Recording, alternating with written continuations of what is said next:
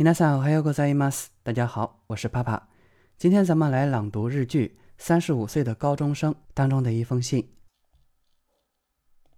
3年 A 組のみんなへ。みんなは元気にしているでしょうか？みんなと会わなくなってから随分と時間が経ってしまいました。私は結構元気でやっています。自分でも意外なぐらい。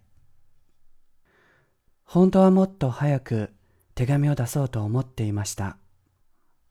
だけど、いざ便箋に向かうと何を書いていいのかわからなくて。私はみんなに3つ謝らなければならないことがあります。一つ目は何も言わず姿を消してごめんなさい。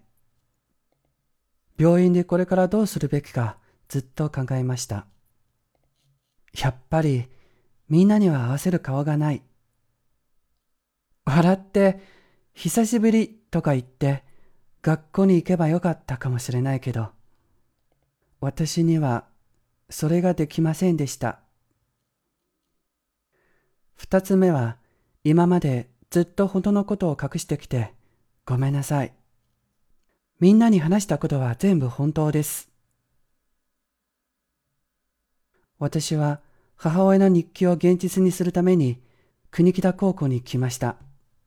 そのことを黙っていてごめんなさい。言い訳しようもありません。母親のために、日記のために高校生活を送って、そして卒業すればいい。そう思ってました。それ以外の目的はありませんでした。以上です。ご清聴ありがとうございました。